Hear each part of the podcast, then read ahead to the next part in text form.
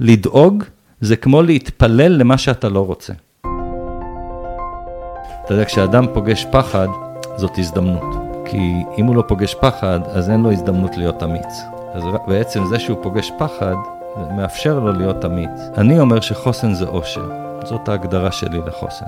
כי מה זה חוסן? היכולת להתמודד עם החיים גם כשזה לא מסתדר. זה באמת אושר. שלא חשוב מה הסיטואציה, אתה אף פעם לא קורבן, אף פעם לא קורבן. במצב הכי נורא שאפשר לדמיין, יש בחירה אם להיות קורבן או לא. וגם את זה אני אומר בגלל ענק רוחני בשם ויקטור פרנקל, שעבר את השואה והחליט שהוא לא קורבן. אגב, מי שלא קורבן לא סובל מפוסט-טראומה. בחיים שלי ימי החול בוטלו, בוטלו. כל יום חג, כל יום שבת, כל יום יום הולדת. ככה, זה לחיות. אנחנו ווינרים, כמו שאתה אומר, נולדנו אלופים, שזאת עובדה. כי התחרות הכי קשה שהייתה לנו זה להיוולד, וניצחנו. אז נולדנו אלופים בהגדרה, זה נכון. אז יאללה, בוא נחיה כמו אלופים. היי אלופים וברוכים הבאים לביולוגיה של הווינרים, והיום, איי איי איי, איזה פרק.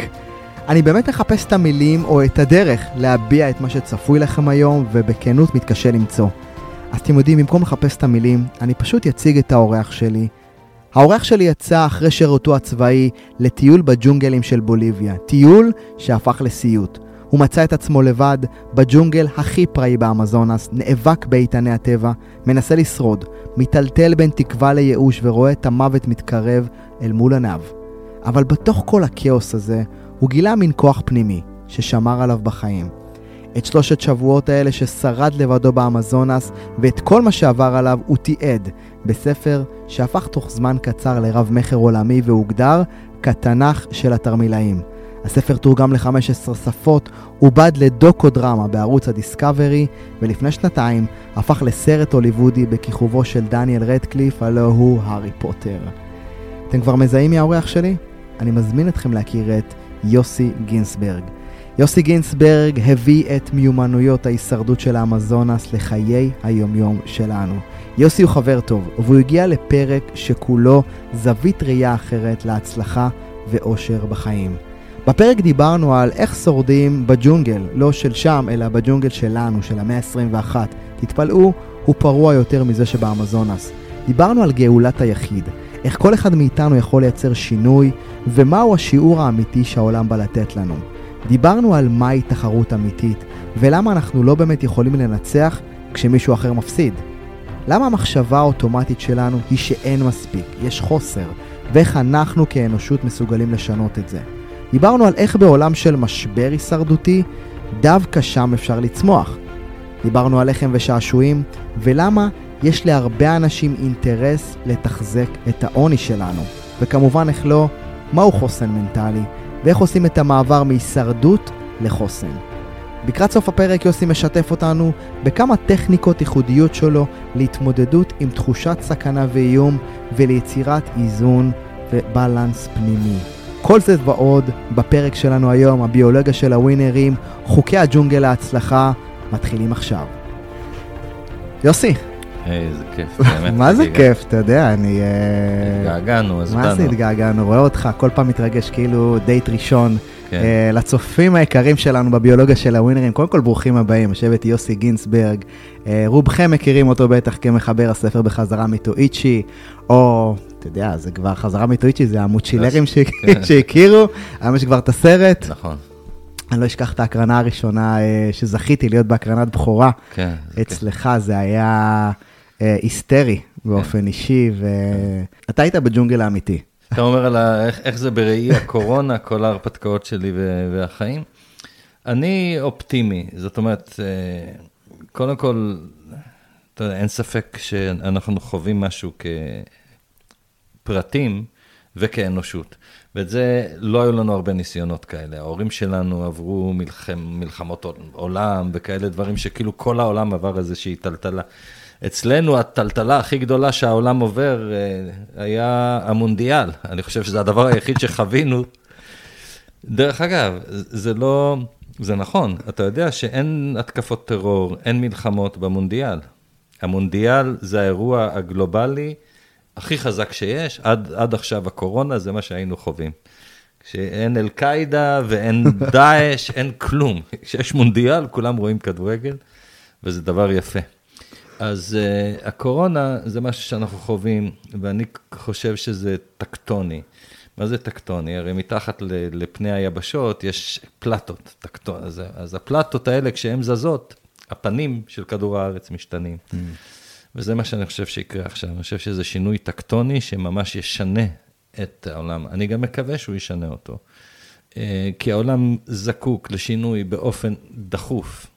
ולולא אה, משהו קיצוני, אנחנו פשוט כבר כל כך שקועים בתבניות שלנו, והתבניות שלנו הובילו אותנו למקום מאוד מאוד קשה, שאנחנו אפילו לא נותנים עליו את הדעת. המקום הזה נקרא Evolutionary Suicide. כחלק מההתפתחות שלנו כבני אדם, אנחנו הבאנו את, את עצמנו למצב של התאבדות. אנחנו הרסנו את הבית שלנו, השמדנו אותו כמעט, ואנחנו ממשיכים בדרך הזאת, ועוד מעט הבית שלנו לא יוכל להכיל אותנו יותר. מבחינה אבולוציונית זה משהו לא הגיוני. איזה זן מביא את עצמו להתאבדות, כמו לוויתנים שזורקים את עצמם לחוף. אולי הם זורקים את, את עצמם לחוף כי הים מלא בפלסטיק, אתה מבין? Mm. אנחנו כבר לא הגזמנו.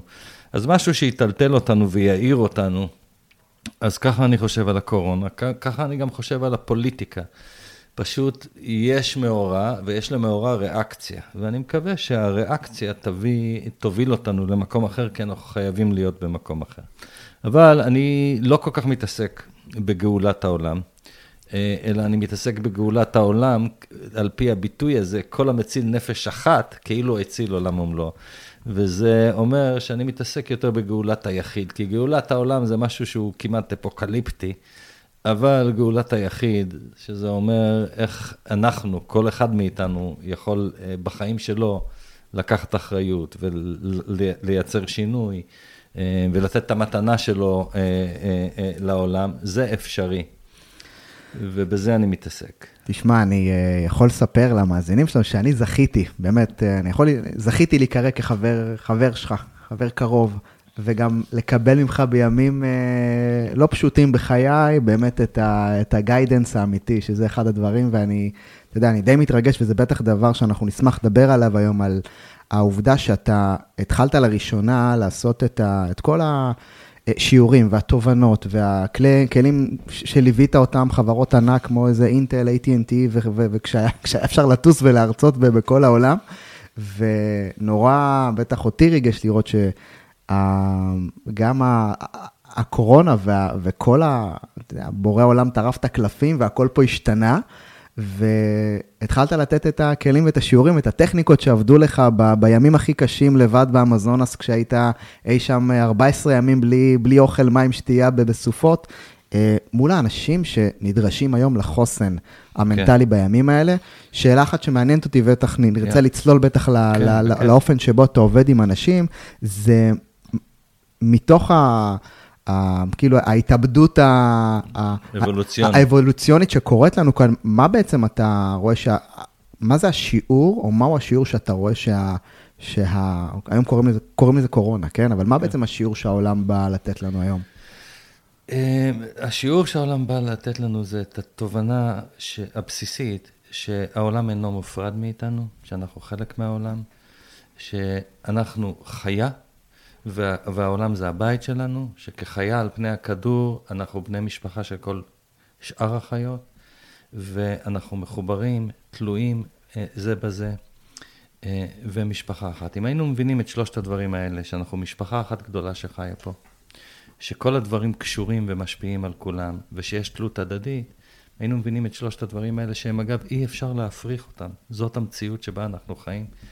אבל יש לנו איזשהו חטא קדמון. מה זה החטא הקדמון שלנו?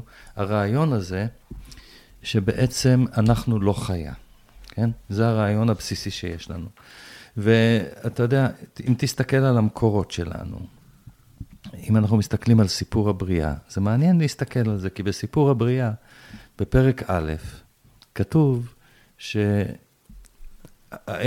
הוא, הוא, או האלוהים, יותר נכון כתוב, אה, בורא את העולם, או בוראים את העולם.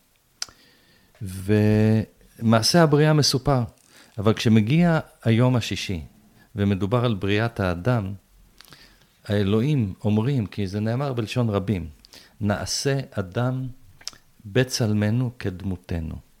אז פה מתחיל המיתוס, שהאדם הוא לא חיה. כי האדם הוא יצור שנברא בצלם ודמו, ודמות האל.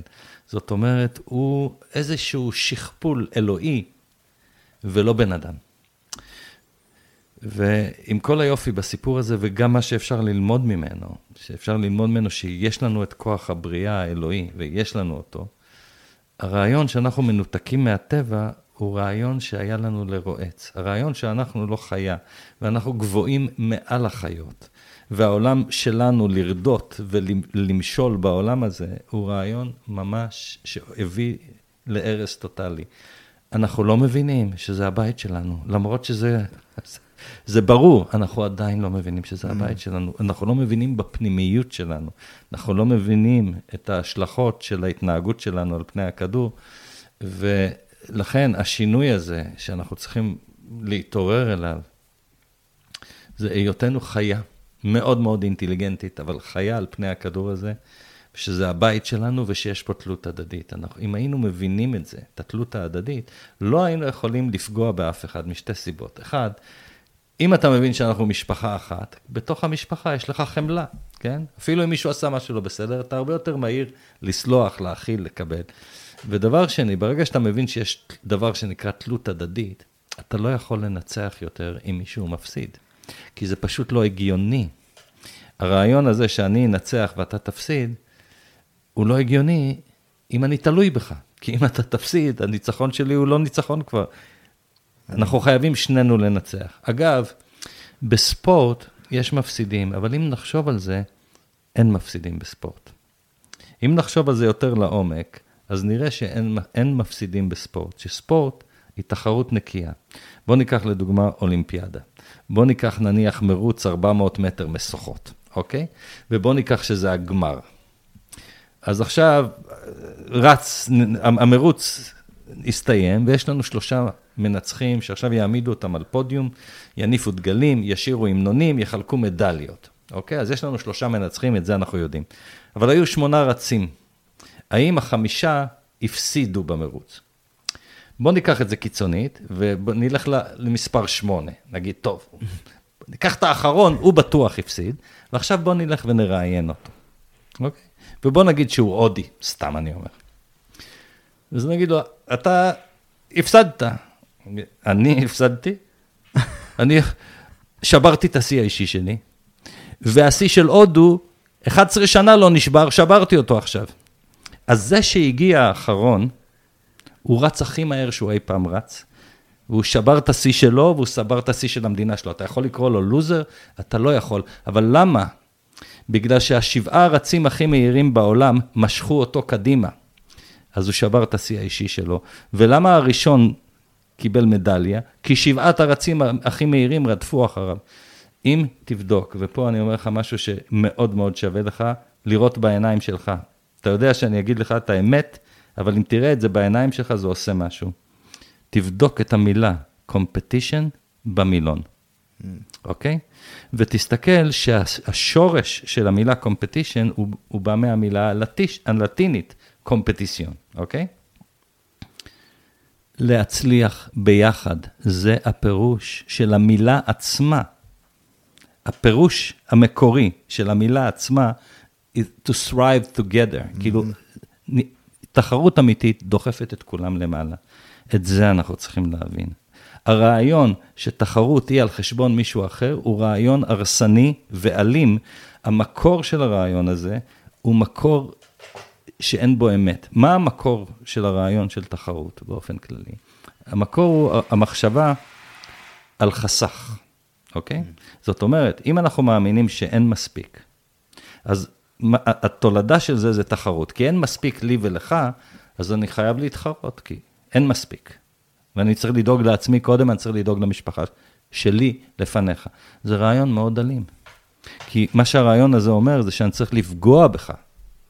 או על ידי זה שאני אנצח אותך, אז למשפחה שלי יהיה אוכל, אבל למשפחה שלך לא יהיה, או ממש פיזית, אנחנו נאלץ להיאבק על זה, ואני אצטרך לפגוע בך, אתה תצטרך לפגוע בי. זאת אומרת, הרעיון של תחרות, אה, לא ספורטיבית, כן? תחרות שאנחנו חושבים שאנחנו מתחרים בעסקים והיא נכונה, אבל זה מופרך, כי אין חסך. אנחנו חיים במציאות של שפע שאפילו לא דגדגנו ולא גירדנו אותו. השפע כל כך אינסופי שאנחנו חיים במציאות שלו, שאנחנו פשוט צריכים להבין את זה ולשמוט את תפיסת החסך קודם כל. כי אם לא יהיה לנו תפיסת חסך, לא תהיה לנו סיבה להתמודד בתחרות של מנצח מפסיד, ונוכל להתמקד בתחרות שהיא מאוד מאוד בריאה, תחרות שדוחפת את כולנו להשתפר ולהיות יותר טובים. תשמע, אני כל פעם שומע אותך, והפעם ראשונה שיתפת אותי את זה, אגב, לקחתי חלק מזה לתוך הספר נולדת האלוף, ששם באמת כתבתי שאחת התובנות לגבי תחרות, זה בדיוק מה שאתה סיפרת לי. ואתה כותב שם לא מעט, אתה יודע את זה כבר. ואני אאתגר אותך פה, מתוך מה שאמרת, כי מצד אחד דיברת על זה שיש בנו את החלק החייתי, כן? שלנו כחיות, mm-hmm. ולקחת את, ה, את סיפור הבריאה. ובספר התניא, שמדבר על כוחות האיתן שבנפש, אתה מכיר, מדברים על הנפש האלוקית ועל הנפש הבהמית. ואם אני, יש בי את החלק הבהמי, שהוא חלק חייתי שבתוכי, וב... ואמרת, הטבע, או לפחות גדלנו לתוך תפיסה ורעיון, שיש בנו את החסך. איך דווקא עכשיו, בשיא כאילו, שיא החסך המנטלי שבו אנשים נמצאים בגלל שיש קורונה ואין עבודה וביזנסים ועסקים נסגרים ו- ו- ו- ו- ו- וכן הלאה וכן, איך בתקופה הזאת עושים באמת את המעבר, או איך אני יכול להרגיש ברמה המנטלית, רגשית, רוחנית, שיש שפע ומקום לצמוח? ז, ז, זאת שאלה מצוינת, אנחנו נמצאים במשבר, ובמשבר הזה ייתכן שחלק מהאנשים אה, מרגישים משבר הישרדותי. ופה אני רוצה להסביר מה זה משבר הישרדותי.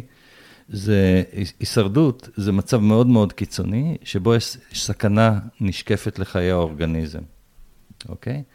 וייתכן שיש חלק מהאוכלוסייה אה, שמגיעה למצב הזה. אני רוצה להסביר משהו לגבי זה, וזה קצת הפוך על הפוך, כן? כן? זה קצת ברור. הפוך על הפוך. תראה, החרפה של העולם זה עוני. זאת החרפה של העולם, כן? ויש בעיה עם עוני. הבעיה עם עוני זה שאפשר לתחזק אותו. זאת אומרת, אפשר לתחזק עוני. מה קורה כשמישהו עני? הנוסחה היא מאוד מאוד עתיקה, והיא שתי מילים בלבד, לחם ושעשועים. אוקיי? איך מתחזקים עוני? על ידי לחם ושעשועים. אתה עני, טוב, יהיה לך קצת 3,200 שקל לחודש, בקושי תקנה קצת אורז בלחם, מרגרינה, כי אין כסף לחמאה, ותראה האח הגדול, לחם ושעשועים. אז אנשים, הם, אפשר לתחזק אותם על ידי לחם ושעשועים. מה קורה כשאנשים רעבים? זה לא כמו שאנשים עניים. אני אגיד לך מה קורה כשאנשים רעבים. אימפריות מתמוטטות. אימפריות מתמוטטות. כי אנשים רעבים, הם לא אוכלים לחם עם מרגרינה, הם לוקחים לום ויוצאים החוצה לרחוב, אוקיי? זה, זה, זה מה שקורה. כשבן אדם רעב, הוא כבר אי אפשר לתחזק אותו. אני, אתה יכול לתחזק, רעב, אתה לא יכול לתחזק. אז אני לא מאחל לאף אחד להיות רעב, אבל יש איזו ברכה במצב ההישרדותי, כי במצב ההישרדותי בן אדם נקרא לפעולה. ועוד במצב של עוני הוא נקרא לקיפאון. אז צריך להבדיל, ולפעמים להבין שהמצב ההישרדותי הוא יותר טוב, כי פעולה היא יותר טובה מקיפאון, אוקיי? עכשיו בואו נסתכל על זה טיפה יותר לעומק, ובואו נבין מה זה אומר הקיפאון הזה, בואו נבין מה זה מצב הישרדותי ומצב אה, של קיפאון. תראה, אני אתן דוגמאות מעולם החי, או בוא, בוא, בוא, ניקח דוגמה שרירית. בוא נגיד שאתה הולך לטייל ביער באזור אה, מונטנה, ככה אתה מטייל, כאילו, כי אין בארץ אה, חיות טרף יותר מדי, אז אני חייב לקחת אותך לאיזה מקום, ויוצא איזה דוב מבין העצים, אוקיי? אז עכשיו אתה איתן, אתה מתמודד עם דוב מאיים. אתה במצב של הישרדות עכשיו, אין, אין ספק. עכשיו נשקפת סכנה לחיים שלך. אוקיי? האורגניזם שהוא, אתה, מתעורר. כשהאורגניזם מתעורר, הוא דוחף את איתן הצידה. זה פחות תלוי בך עכשיו מה שהולך לקרות, אוקיי? פחות תלוי באישיות שלך. בגלל שיש פה מצב קיצוני של חירום, שבו יש סכנה שנשקפת לחיים שלך, האורגניזם מביא את כל הכוחות שיש לו, וזה מיליונים שנה של אבולוציה, הוא יודע מה לעשות.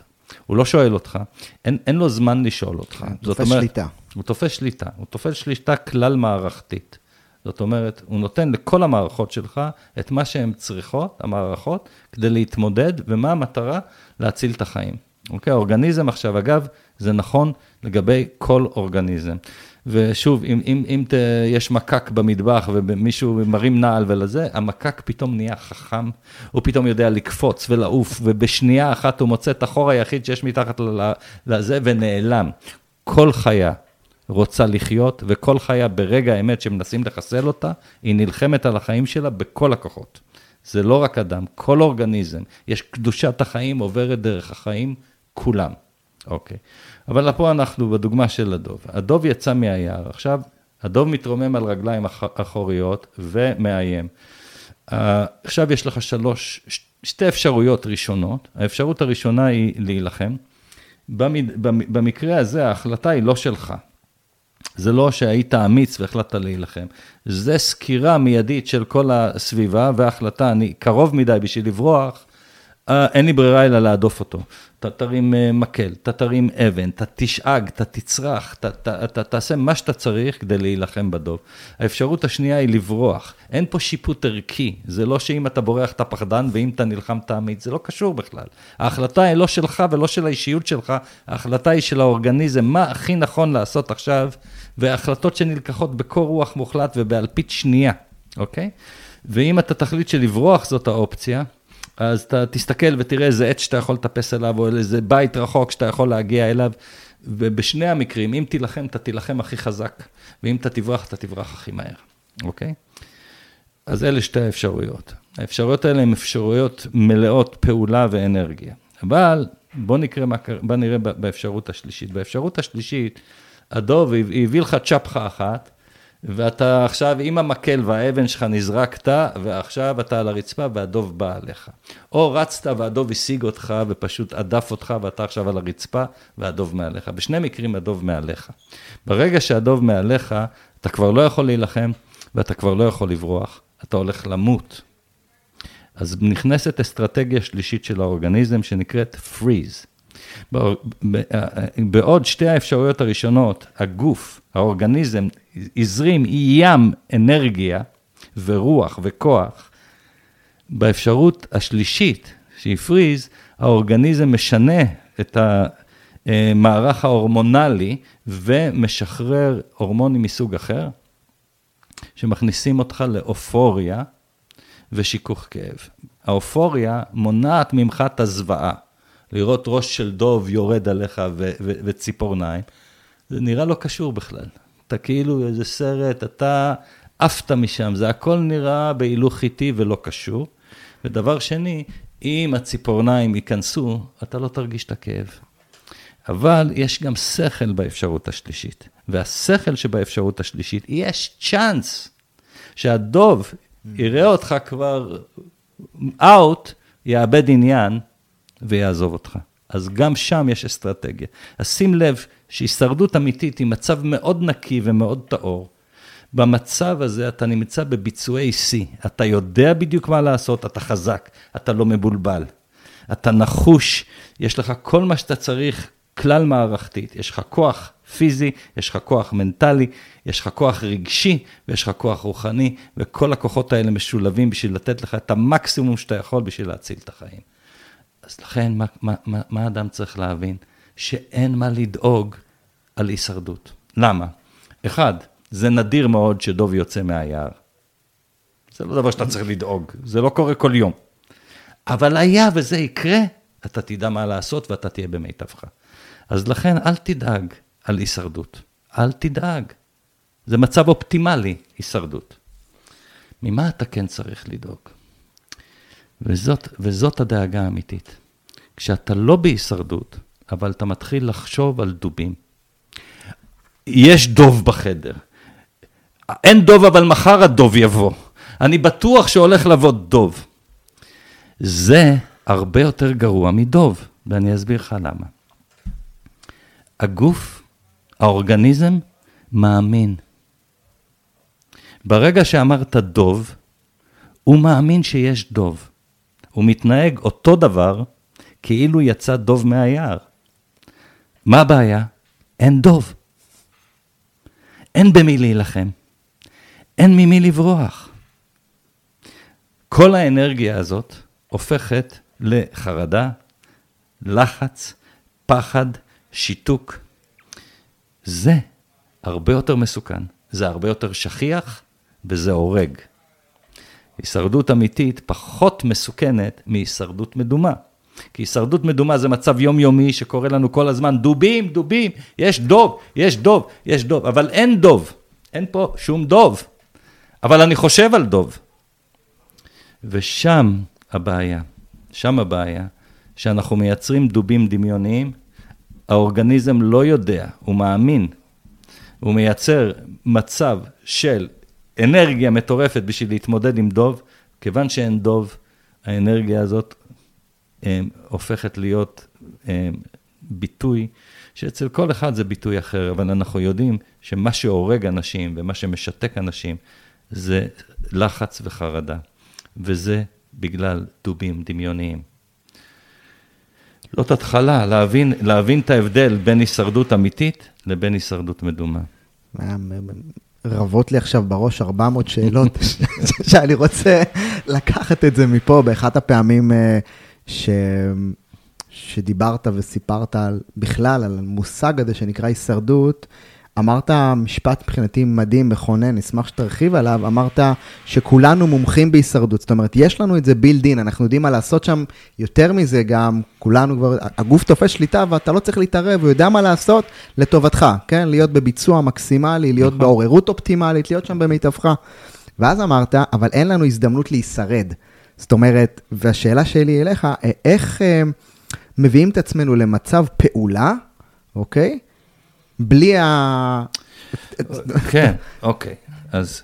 ואולי, ואולי אולי באמת בשל, בשלב הזה, באמת, אולי באמת ניקח את זה, כי אתה היום מלמד את זה. זאת אומרת, כן. אתה היום מעביר את זה, ואתה כן. היום, אה, אה, בתהליכים המדהימים שזכיתי לחוות אותם על בשרי, ואני אומר, היום, איזה כיף שעוד יכולים לחוות את זה, ממש בנית תוכנית שלמה שנקראת The Adventure. ששם אתה למעשה מלווה, ושם את כל הטכניקות שבדקת וניסית כן, על עצמך, כן. שעוזרו לך לנהל את החיים בטירוף הזה, היום אנשים זוכים לקבל אותם, אז, אז אולי... אולי דרך זה תוכל לשתף בטח, אותם איך בטח. הדבר הזה נראה, איך זה בנוי. לגמרי, אני גם רוצה לתת למאזינים שלנו, גם מעבר לרעיונות, גם כלים, אבל הרעיונות הם חשובים. אם רק נזכור את הסיפור הזה על הדוב, ונשאל את עצמנו את השאלה הפשוטה, האם יש דוב? אז בואו עכשיו נבדוק את השאלה הזאת, כי האמת שהיא שאלה עמוקה. וכי אנחנו כל הזמן רואים דובים. כל הזמן רואים דובים. כולנו כל הזמן רואים דובים. ודוב זה כן, מה שאני מתכוון, זה סכנה, יש סכנה. כן, בין אם זה הבנק או האישה או זה, אבל אנחנו, עכשיו, בואו בוא, בוא נסתכל על זה ובואו נראה טכניקה יפהפייה לבדוק אם יש סכנה, אוקיי? ובשביל זה אנחנו צריכים להבין משהו. חיה, אין לה נאו-קורטקס, אין לה חלק, ש, ש, אין לה מוח חדש, אוקיי? רק המוח האנושי יכול לדמיין. חיה לא יכולה לדמיין, היא פשוט לא יכולה. אפילו היא הייתה רוצה, זה לא עניין של אופי, חיה, אין לה את הפקולטי, אין לה את המערכת שיכולה ל- ל- ללכת אחורה או קדימה, אוקיי? אז מה קורה? החיה, או שיש דוב, או שאין דוב. אבל אין דובים דמיוניים, כי אין לה דמיון. אז היא לא יכולה, אפילו היא רוצה. אז מה היא עושה, החיה? זה משהו מדהים. למה זה מדהים? כי אנחנו גם חיה, ואת זה צריך לזכור. אנחנו, מה שהחיה עושה ויודעת, גם אנחנו יודעים לעשות. פשוט שכחנו. שכחנו כי אנחנו, בגלל שיש לנו מוח חדש, אנחנו כמו ילד שמשחק רק עם הצעצוע החדש. שני הצעצועים הישנים שיש לנו, שזה מוח הזוחלים ומוח היונקים, שיש לנו אותם, הם לא מקבלים תשומת לב, כי אנחנו בצעצוע החדש התמכרנו לצעצוע החדש. אנחנו כל הזמן במשחק מחשב הזה שנקרא אה, המוח החושב, כן? הניאו-קורטקס. אז מה החיה עושה? אין לה ניאו-קורטקס, מה היא עושה? החיה חיה במקום שיש מלא דובים. כן? היא חיה ביער, יש מלא דובים ויש צ'יטות ואריות ונמרים, יש מלא סכנות. החיה לא יכולה לחיות כמו שהאדם חי בחרדה מתמדת. היא יודעת שיש, זה בינארי, או שיש סכנה או שאין סכנה. מה היא עושה? היא עושה דבר מדהים, ופה אני מבקש מהמאזינים, לא, אם אתם שומעים את זה, גם תנסו את זה, כי זה נורא נורא קל לנסות. ואני אדגים פה לך, ואני אדגים תוך כדי דיבור, כדי שההדגמה הזאת תהיה גם למאזינים. החיה יצאה מהיער עכשיו, נניח איילה לצורך העניין, והיא רוצה ללחוך עשב, כן? עכשיו, היא רוצה ללחוך עשב בנחת, אז היא צריכה לבדוק, יש סכנה או אין סכנה. מה החיה עושה? היא עושה את הדבר הבא. היא קודם כל בוחנת את האופקים, אוקיי? אז תנועת הראש שלה, היא תלך בערך 200 מעלות, אוקיי? קצת מעבר לכל כתף. היא מזיזה את הראש בערך 200 מעלות, לאט לאט, וסורקת את כל האופק, ועל ידי סריקת האופק נעשים שני דברים. אחד, היא בוחנת עם העיניים האם היא רואה איזשהו דבר של סכנה.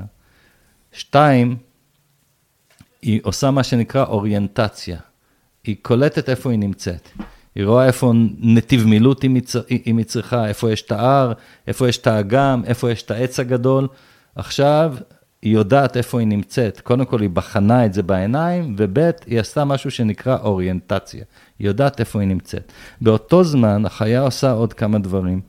היא עושה, עם האוזניים היא שומעת, היא מפעילה את החוש שנותן לה אינפוט, מקשיבה היטב, עם האף היא מריחה.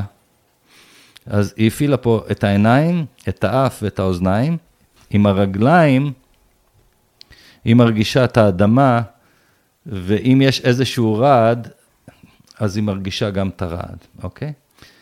אחרי שהיא הקשיבה בחושים האלה, החיה מקשיבה בעוד חוש נוסף. וזה אני אומר, שוב, יש לנו את החוש הזה, אוקיי? אפשר לקרוא לחוש הזה תחושת בטן, אפשר לקרוא לו אינטואיציה. הרבה, הרבה מאיתנו מרגישים, וזה לא דרך האף או האוזן או העין, אנחנו מרגישים עוד משהו. זה לא דבר מיסטי, אנחנו לא צריכים להיות קוסמים או צ'אנלים, או שאתה יודע מה... לא, זה דבר שנגיש לכל חיה. אנחנו פשוט צריכים להיות טיפה יותר חיות. זאת אומרת, טיפה להישען יותר על החושים, והרבה לא להתעסק רק במחשבות, אוקיי? אז ברגע שאנחנו מפעילים את כל החושים האלה, אנחנו גם פתוחים לחוש השישי.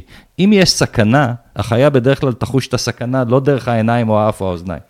היא תחוש את זה דרך החוש השישי הזה, שמצ... למה? כי החיה, כמונו, אנחנו חיה, היא לא מופרדת מהטבע.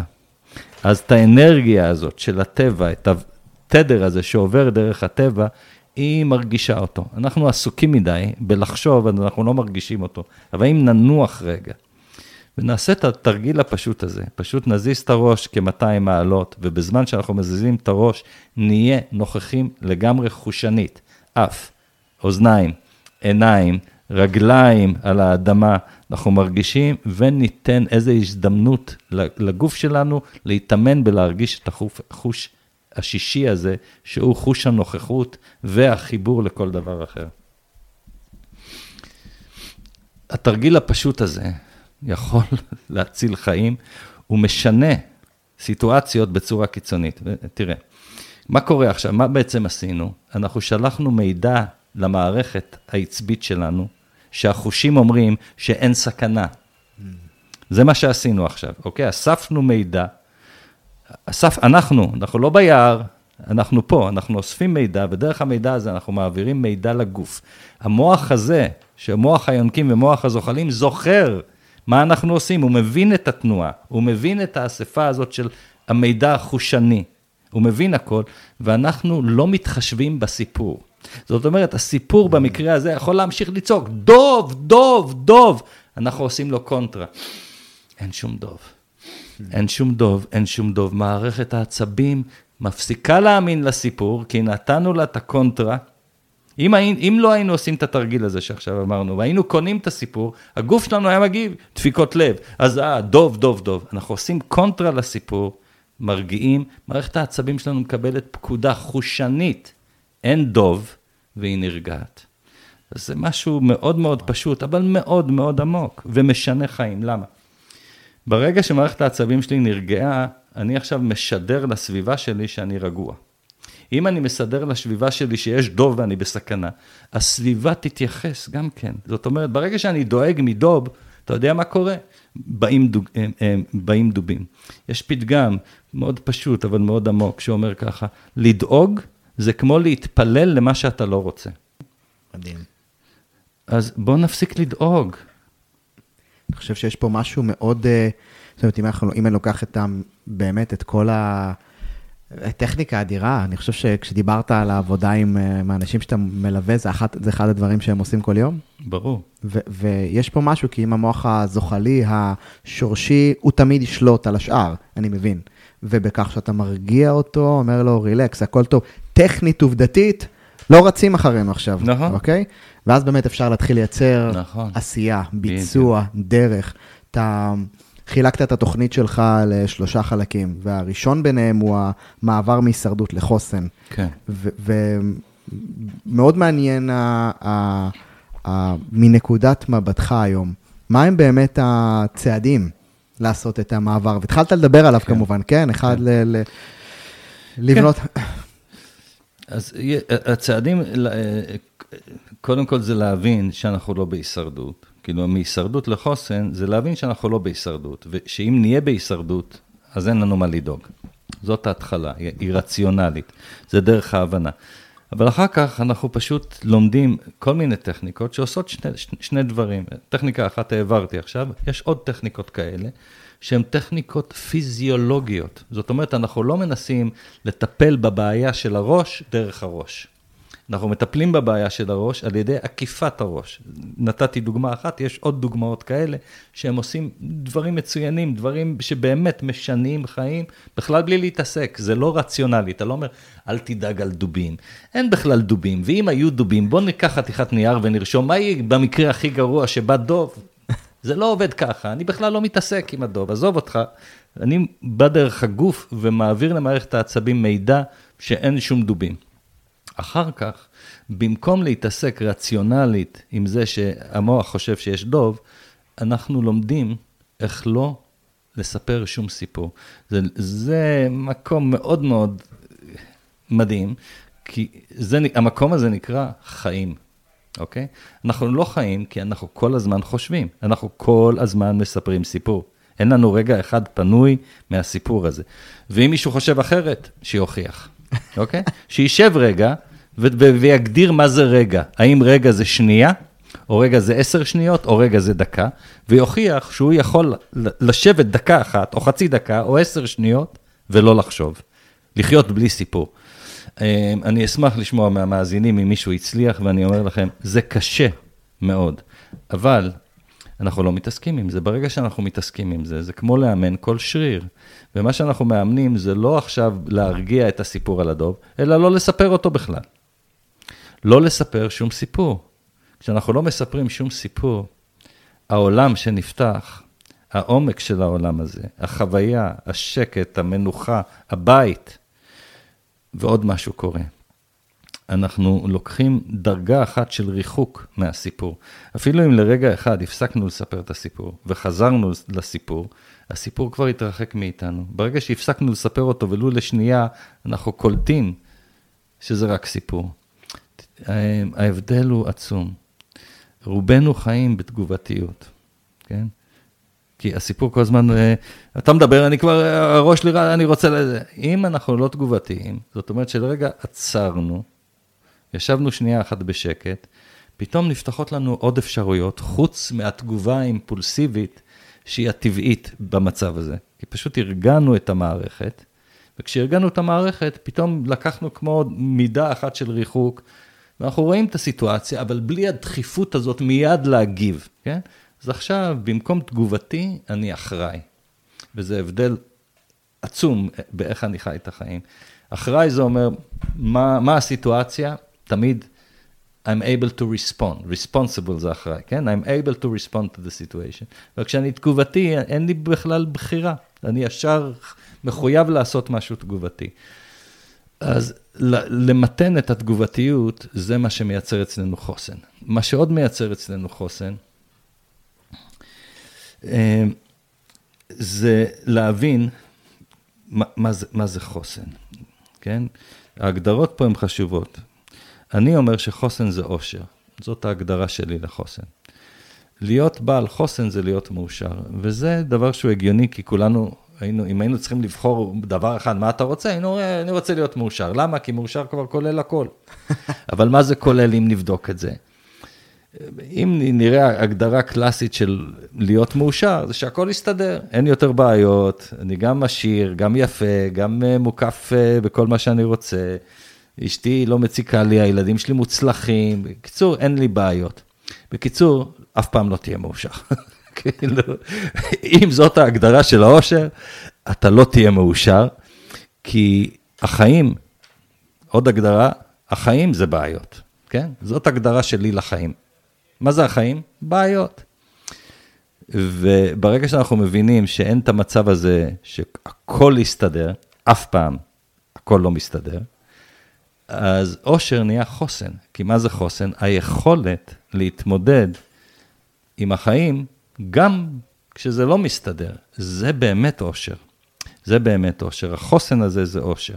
עכשיו, את החוסן הזה, אה, אני שואף ל, ל, לרמה קיצונית שלו, כי אנחנו אומרים את זה, אוקיי, אבל אם יקרה משהו גדול, אז החוסן, כי קורים דברים גדולים, קשים מאוד גם. אתה יודע, כשתמיד כשאני חושב על זה, אני אומר, זה באמת, אנשים עוברים דברים נוראים, איך אפשר להגיד את זה? אבל מישהו אמר את זה, שהוא הרבה יותר, הרבה הרבה הרבה יותר עמוק וחכם ממני. הוא אמר משפט מאוד מאוד קיצוני, ואני רוצה להגיד לך את המשפט הזה, ואני רוצה שאתה תבחין כמה הוא קיצוני. אז בשביל זה, מה שאני אעשה, אני אגיד, המשפט הוא בין חמש מילים. אני אגיד רק ארבע, ואתה תגיד את החמישית. המשפט הוא משפט של רבי נחמן מברסלב, כשאני אומר, זה אחד מענקי אה, אה, העולם שלנו, המסורת שלנו. וזה משפט שכולנו מכירים, אבל אני לא יודע אם שמנו לב להפרדה הזאת שאני אעשה עכשיו, אני אגיד ארבע מילים, ואתה תשלים את החמישית. אם אתה במקרה לא יודע, אז אני אשלים אותה. המשפט של רבי נחמן הוא כזה, מצווה גדולה להיות בשמחה. והמילה החמישית? מצווה גדולה להיות בשמחה. מצווה גדולה להיות בשמחה, אולי תמיד? תמיד. תמיד, זהו, זה היה... אוקיי. אז למה אני אומר את זה? כי להגיד מצווה גדולה להיות בשמחה, זה נחמד, זה משפט כן. נחמד. מתי שבא לי אבל. כן. מתי שטוב. כשאתה אומר תמיד, כשאתה אומר תמיד, אתה אומר, אלוהים אדירים, איך אתה יכול להגיד משפט כזה? הרי יש הורים שכולים. הרי יש אנשים שעברו abuse מיני על ידי ההורים שלהם, כאילו על ידי... איך אתה יכול להגיד משפט נורא כזה? מה זאת אומרת להיות בשמחה תמיד? אבל רבי נחמן לא אמר מצווה גדולה להיות בשמחה. הוא אמר מצווה גדולה להיות בשמחה תמיד. בשביל לחיות את זה, אתה חייב לשנות את ההגדרה של מה זה שמחה. כן? אתה חייב להבין, כי אתה לא יכול להיות, שמחה זה שהכל בסדר, הכל יסתדר, ואנחנו, הכל... לא, כי זה לא תופס על החיים, נכון? אבל הוא אמר תמיד. ולכן התמיד הזה, זה הדגש כשאני מדבר על חוסן. חוסן זה, זה התמיד הזה, שלא חשוב מה הסיטואציה, אתה אף פעם לא קורבן, אף פעם לא קורבן. גם בדוגמאות האיומות האלה שאנחנו לא מאחלים לאף אחד, אבל אנחנו יודעים שהם חלק מהחיים לצערנו, גם אז יש בחירה אם להיות קורבן או לא. במצב הכי נורא שאפשר לדמיין, יש בחירה אם להיות קורבן או לא. וגם את זה אני אומר בגלל ענק רוחני בשם ויקטור פרנקל, שעבר את השואה והחליט שהוא לא קורבן. והוא לא היה קורבן אה, תוך כדי, באושוויץ, הוא בחר לא להיות קורבן והוא לא היה קורבן. אגב, מי שלא קורבן, לא סובל מפוסט-טראומה. Hmm. מי שלוקח את ההחלטה הזאת לא להיות קורבן, לא חשוב מה, כמה המצב נורא, זה גם הריפוי לטראומה. להיות קורבן זה לא טוב כשזה קורה, וזה לא טוב אחר כך. לא להיות קורבן, זה התרופה, גם כשזה קורה וגם אחר כך, ואפשר, כמה שזה, אנחנו יכולים לפעמים לרדת דוגמאות איומות. בדרך כלל, המציאות שלנו, תודה לאל, זה לא הדוגמאות הקיצוניות האלה, אז על אחת כמה וכמה, בוא נגיד תודה, ובוא נבחר את הבחירה הזאת, קודם כל, אה, לשאוף, להיות בשמחה תמיד. זאת אומרת, לפתח חוסן, והחוסן הזה, היכולת להתמודד עם מה שהחיים מביאים, מתוך אחריות ולא מתוך תגובתיות, ולשאוף למקום הזה שנקרא להיות בשמחה תמיד, שזה הכרת תודה, ראייה של, של, של הטוב, הבנה שאנחנו יצורים מדהימים, מלאי כוח, ואנחנו יכולים לעשות עם הכוח הזה, לשנות את העולם שלנו, ועל ידי שינוי העולם שלנו, לשנות את העולם כולו. לא להקטין את עצמנו, לחיות את מלוא הפוטנציאל שלנו. אי אפשר לעשות את זה אם אנחנו במצב של הישרדות מדומה. אנחנו לא יכולים להגשים את עצמנו, תוך כדי זה לצעוק, דוב, דוב, דוב, דוב. זה לא עובד ביחד. אני חושב שאין סיכוי, אין סיכוי שהמאזינים לא יזכרו את המילת הקוד פה, זה הדוב. אני חושב שאולי באמת, אה, אתה יודע, זה מדהים, כי מה שאני נורא אוהב בשיחות איתך, יש לך איזה כמה keywords שהם בסוף אה, מאוד ברורים, מאוד פשוטים, וצריך להבין שיש דובים אמיתיים, ובהם אין לנו צורך לדאוג, כי אנחנו נגיב. ויש את הדוב המדומה, שהוא בעצם מעסיק את כולנו, וכל נורא. כך שואב את, ה, כן. את האנרגיה שלנו, ודיבר, כן? ודיברת על חוסן, כן. ואני כל כך מתחבר, כי היכולת הזאת, היא קיימת בתוכנו. זאת אומרת, אין, אין אפילו צורך ל, לפתח, כמובן שצריך לתרגל ולחזק, כן. אבל היא, היא, היא כבר יש, קיימת. יש לנו את זה, קיבלנו את הקיט הזה איתנו. וכשדיברת על חוסן, ישר קפצה לי ההגדרה, שנינו חולי הגדרות של אה, ההגדרה שבעולם הפיזיקה לחוסן, זה היכולת של חומר לשחזר את עצמו לצורתו המקורית אחרי שהופעל עליו לחץ ואנרגיה של דחק. וזה מדהים כאילו לחשוב כמה באמת אה, אה, המושג הזה שנלקח מעולמות הפיזיולוגיה, שהחומר הזה, שלא משנה כמה דוחקים אותו, הוא ידע לחזור לצורתו המקורית, ואני באמת כל כך מאמין בזה שאנחנו, אנחנו החומר הזה, כן. שיודע לחזור ולהיות בפיק, ולהיות בזון, כן. ולהיות כן. ב, ב, במקום כל כך אה, אה, מדויק, זה, זה, אתה יודע, קראת לתוכנית שלך, The Adventure, למה הרפתקה? איזה הרפתקה אתה? כן, תראה, אני אוהב הרפתקאות, אני הרפתקן אה, בדם. אבל לא בא לנו הרפתקאות, אנחנו רוצים חיים... לא, לא. מה זה, הדבר הכי נורא, אני חושב, זה המקום הזה שנקרא אזור הנוחות, כן? כי כל מי שלא אוהב הרפתקאות, זה מי שרוצה אזור הנוחות. האנשים שהם באזור הנוחות, הם נוסעים לטיולים מאורגנים. למה? כי טיול מאורגן, הם יודעים בדיוק איפה נשען, ומה נאכל, ומה נראה בדרך, ומתי חוזרים, וכן הלאה. סליחה, יש, אני מכבד את כולם, ואת הבחירות של כולם. אנחנו כולנו משפחה, אני חלילה לא, לא אכבד מישהו מבני משפחתי, ככה אני רואה את החיים. אבל אני אומר את זה כדי שאנשים יבדקו עם עצמם, עם הפחד הזה. הפחד הזה, יש בו איזה היגיון מסוים, הבעיה שהוא לא עובד. ההיגיון הוא באזור הנוחות, שהוא הפוך מהרפתקה, זה לא לפגוש סכנות, לא לפגוש אתגרים, ואז לשמור על איזשהו ביטחון כזה של להישאר עם המוכר, ושלא יכאב לי יותר מדי, ושאת הצעצועים שיש לי לא ייקחו לי, משהו כזה. עכשיו, זה עובד הפוך. אי אפשר, אה, החיים לא מתנהגים, החיים הם הרפתקה. אז אי אפשר לעשות מהם טיול מאורגן, כי החיים הם הרפתקה. אתה יודע, הלן קלר, היא אמרה את המשפט הזה, החיים הם הרפתקה או שום דבר. זה היה המשפט, הייתה עיוורת וחירשת, אה, וחיה חיים מלאים, והביטוי שלה, היא טבעה את זה, החיים הם הרפתקה או כלום. אז החיים הם הרפתקה, ומה שאני עושה אה, נקרא הרפתקה, כי יש בו אלמנטים של ההרפתקה האישית שלי. ההרפתקה האישית שלי היא אקזוטית, היא רומנטית, יש בה playfulness, יש בה משחק, אה, יש בה תבלינים, כן? זה כמו אוכל. אפשר לאכול עוף, אבל אם לא שמים בו מלח, זה קצת, אה, זה, זה, כן? אז אנחנו מדברים על לתבלן את החיים על ידי משחק, על ידי טקס, על ידי הפתעה, על ידי אתגר, על ידי זה שלא הכל צפוי, על ידי זה שאולי נפגוש סכנה בדרך. אה, לא, כמובן לא סכנה שחלילה תסכן מישהו, אבל מה שאני מתכוון, היא תסכן את אזור הנוחות. אה, אתה יודע, כשאדם פוגש פחד, זאת הזדמנות. כי אם הוא לא פוגש פחד, אז אין לו הזדמנות להיות אמיץ. אז בעצם זה שהוא פוגש פחד, זה מאפשר לו להיות אמיץ. ואנחנו בחיים מונעים המון המון מפחד. עכשיו, יש גם שני, שני סוגי פחדים, יש פחד אמיתי ויש פחד מדומה. הפחד האמיתי שלנו הוא בריא, לא נעבור את הכביש כשיש מכוניות uh, טסות, כי אנחנו פוחדים בצדק. אבל אם אנחנו פוחדים להגיד לאישה שלנו משהו שיש לנו בבטן, כי אנחנו פוחדים שהיא תגיב ואולי תכעס, אנחנו גורמים לעצמנו למחלה. הרבה יותר טוב שנהיה אמיצים ונתמודד עם הפחד. לא שאנחנו צריכים אה, לחפש עימות, אבל להגיד את האמת שלנו בנחת, והיכולת, לא, כי אחרת זה, זה מחלה, אנחנו לוקחים משהו ודוחסים אותו בגלל פחד. את הפחד הזה צריך לשחרר, ואם אין את הפחד, לא נהיה אמיצים. אם לא נתמודד עם זה, אם לא נסתכל לפחד בעיניים, אז אנחנו נמשיך להחזיק אותו בחשיכה הפנימית. אז לכן ההרפתקה היא גם גורמת לנו לפגוש חלק מהפחדים האלה, שהם פחדים אמוציונליים, רגשיים, אה, מנטליים, פסיכולוגיים, אבל הם לא, הם לא פחדים שמסכנים לנו את החיים, שאותם אנחנו רוצים לשמר. את הפחדים האלה, אה, זאת הנאה שלילית, כאילו להימנע מהפחדים האלה. בטיול מאורגן, אתה לא מתמודד עם הפחדים האלה. בהרפתקה, אולי כן.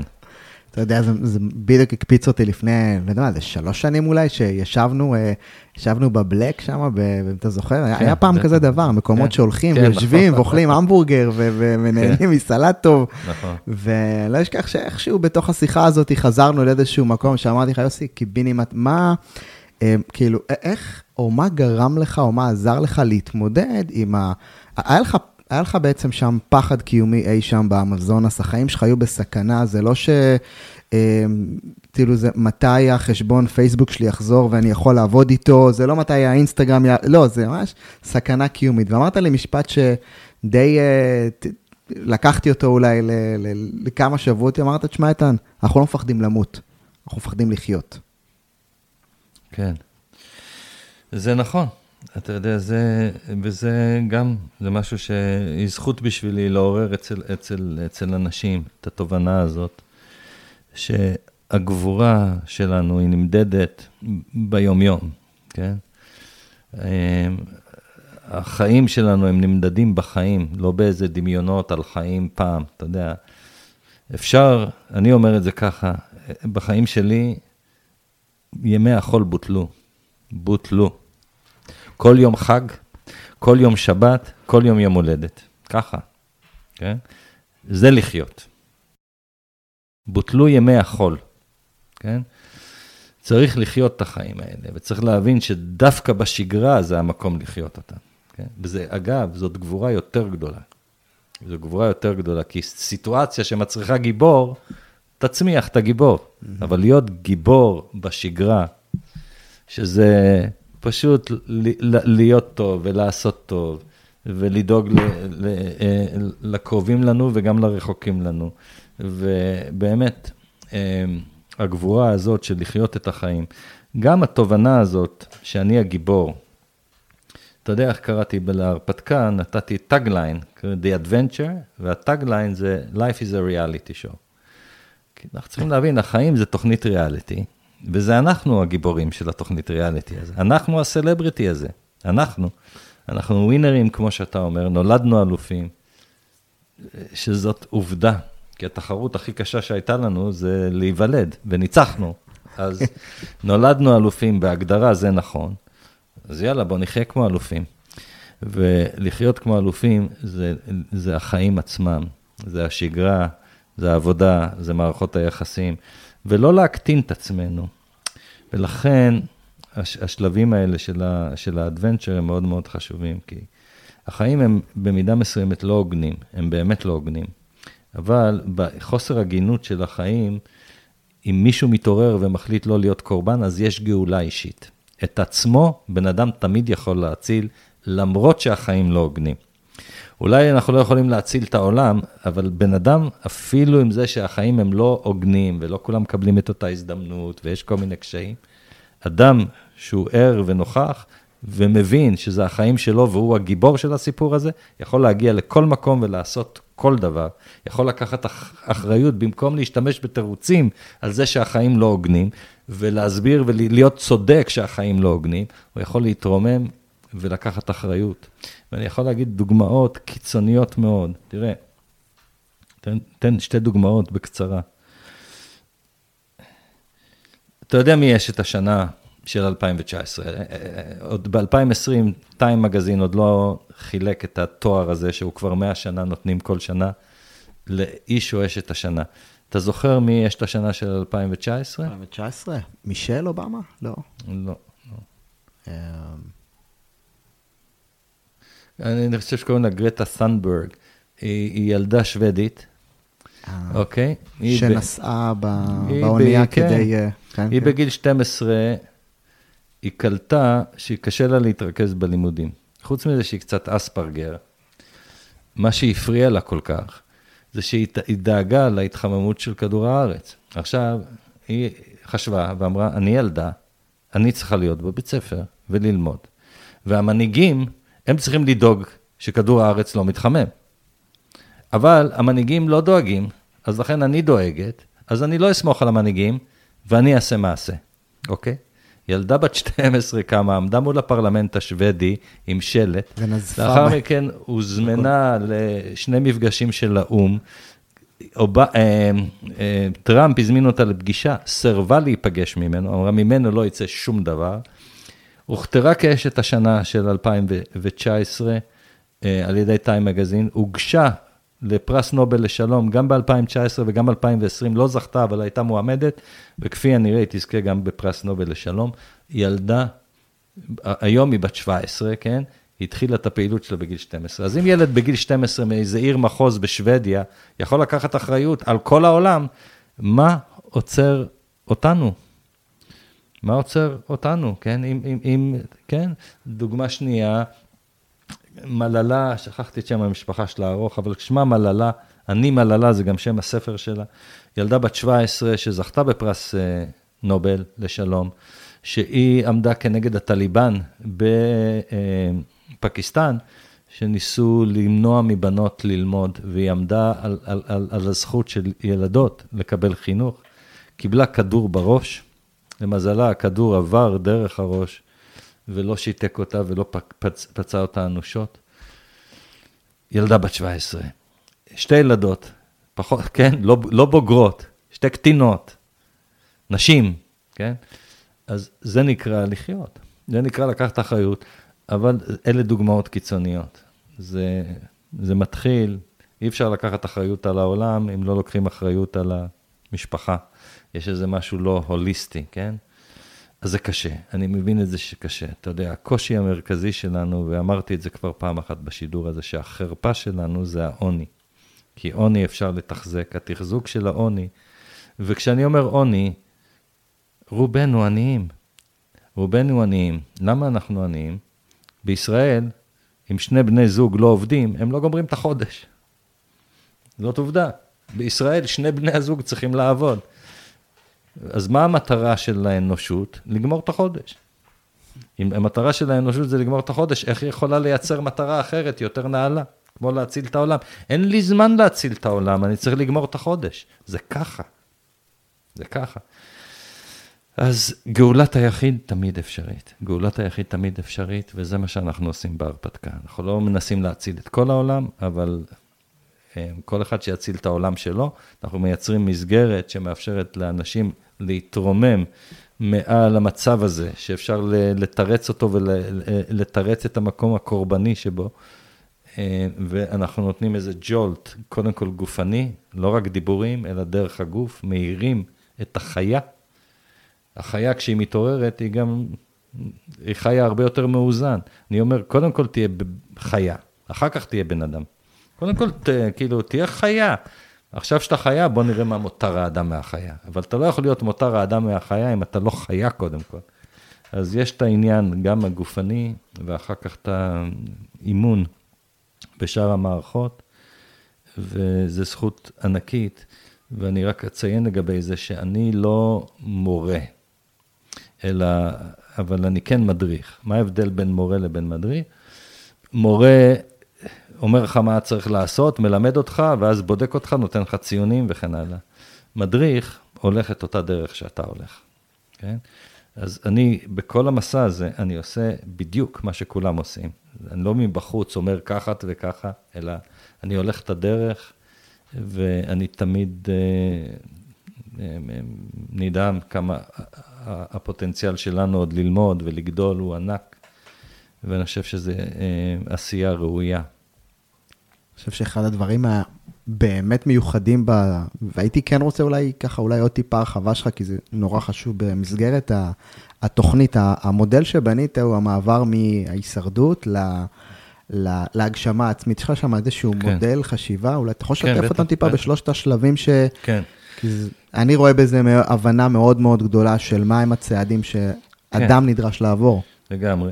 זה די קלאסי, אני שמתי את זה במינוח אה, שלי, מהעולם שלי, אבל מי שמכיר את הפירמידה של מסלאו, זה די נושק לעולם הרעיוני הזה, שבבסיס אנחנו צריכים קודם כל את החוסן. אז לכן השלב הראשון נקרא מהישרדות לחוסן. כי אם אין חוסן, אין שום דבר. לא חשוב מה השגת, אם אין לך חוסן, שינוי קל במזל, נפילה קטנה ואין חוסן, אין חוסן, אין כלום.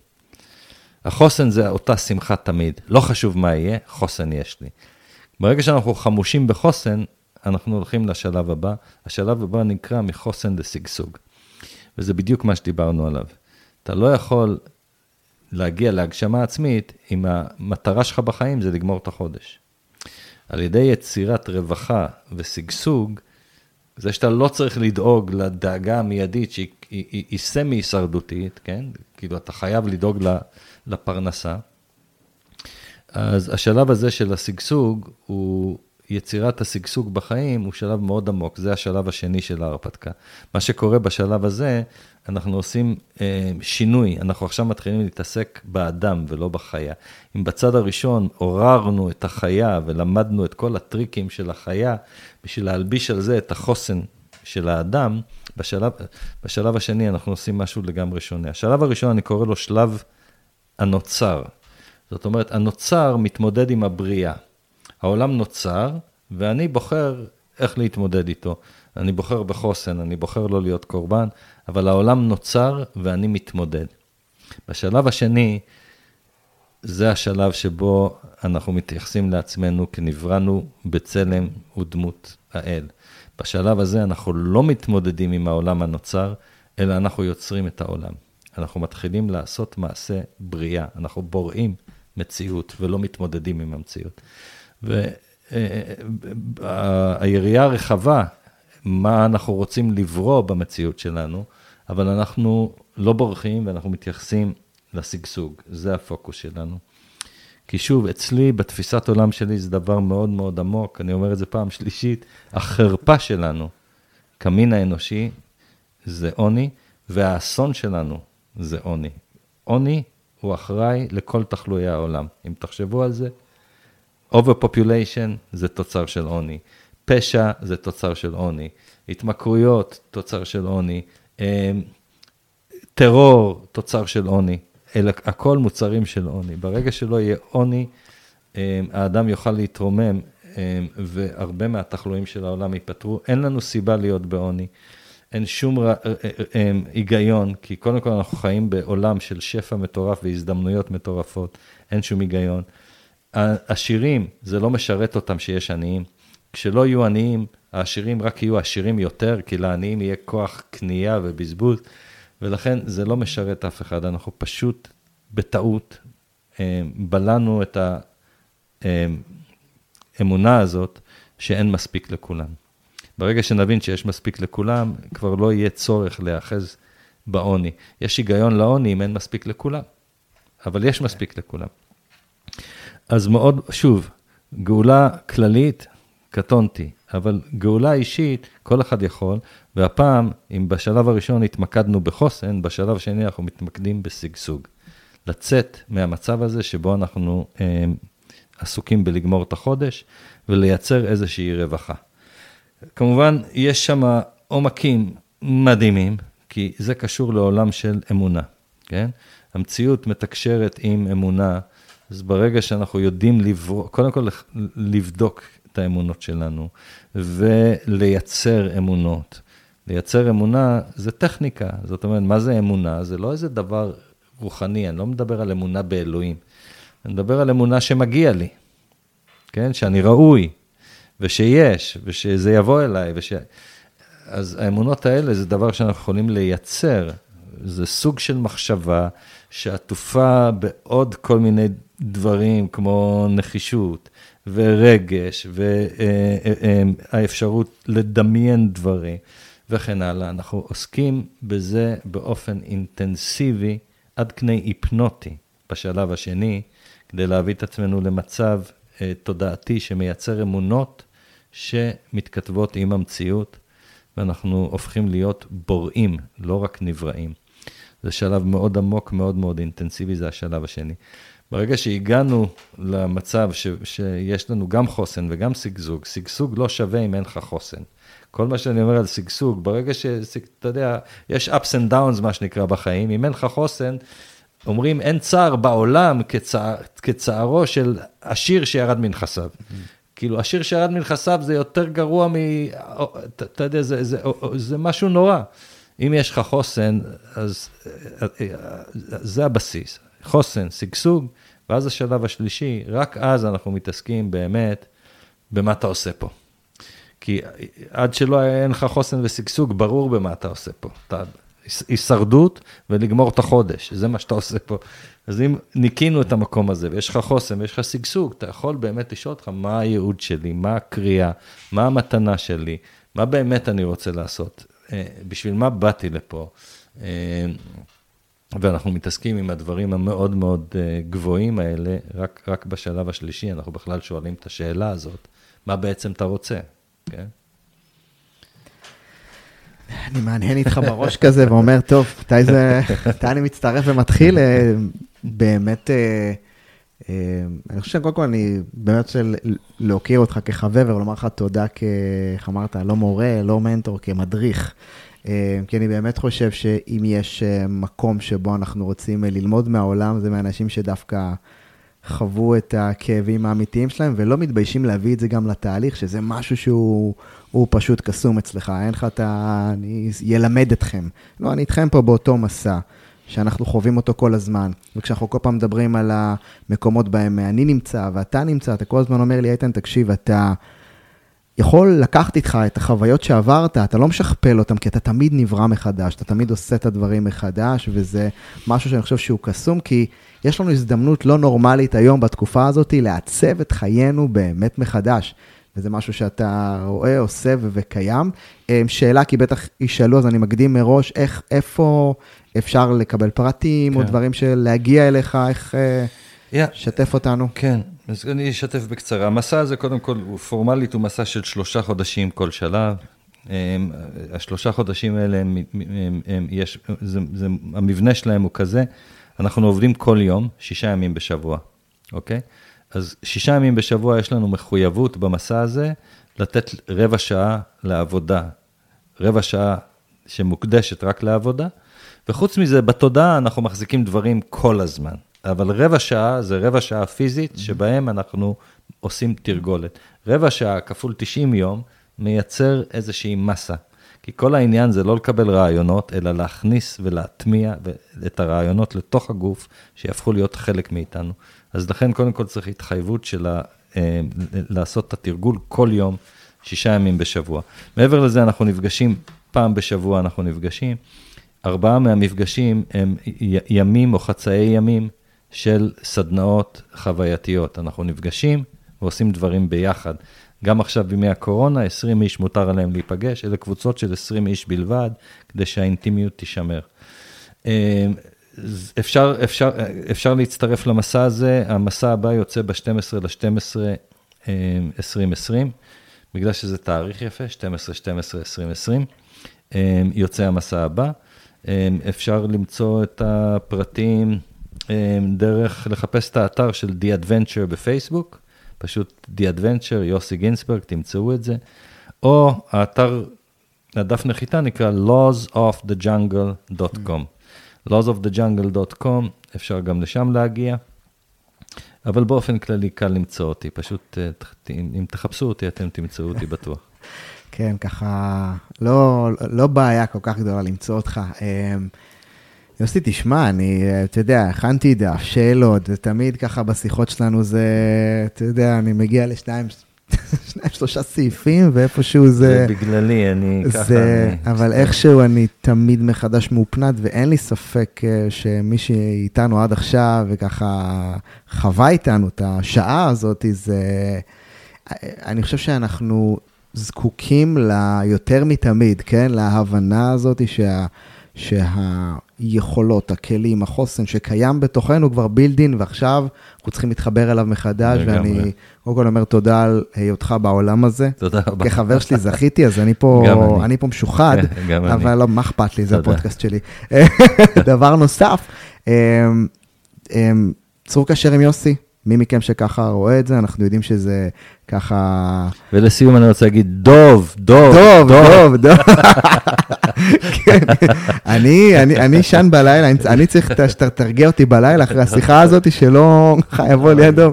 זה באמת עוזר, כי אני חושב שיש משהו בקריאה הזאת שמאירה אותנו, ובאמת, אבל אין, אין שום דוב. אין דוב. אין דוב. אין דוב, אז בואו בוא, בוא, בוא, כן. בוא ניצור, בואו נתהלך, בואו נעשה את, את, את המסע שלנו. אנחנו תוקפים את החיים ממצב רגוע.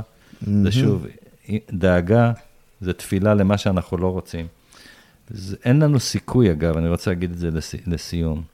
גם האדם הכי רגוע, בלי ה- הבאת הפוקוס והתרגולת הזאת שאני מדבר עליה, כמעט אין לנו סיכוי. למה אני מתכוון? בן אדם לא אומר דוב, אוקיי? הנה אחד שלא אומר דוב, הוא אומר אין שום דוב. זה לא מספיק. למה זה לא מספיק? כל רדיו וכל עיתון צועקים דוב כל הזמן.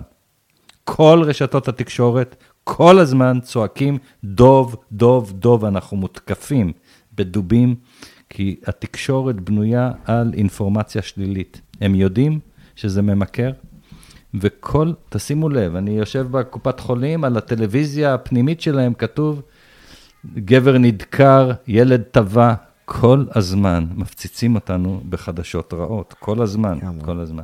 מעבר לזה, אנחנו בסביבה לחוצה. כן, הפוליטיקה שלנו מטורפת, דובים כל הזמן מכל הכיוונים נזרקים עלינו. הסביבה, המזרח התיכון, העולם והמשבר שבו בו, בו הוא נמצא. בקיצור, אנחנו נושמים דובים. נושמים, גם הבן אדם הכי חש...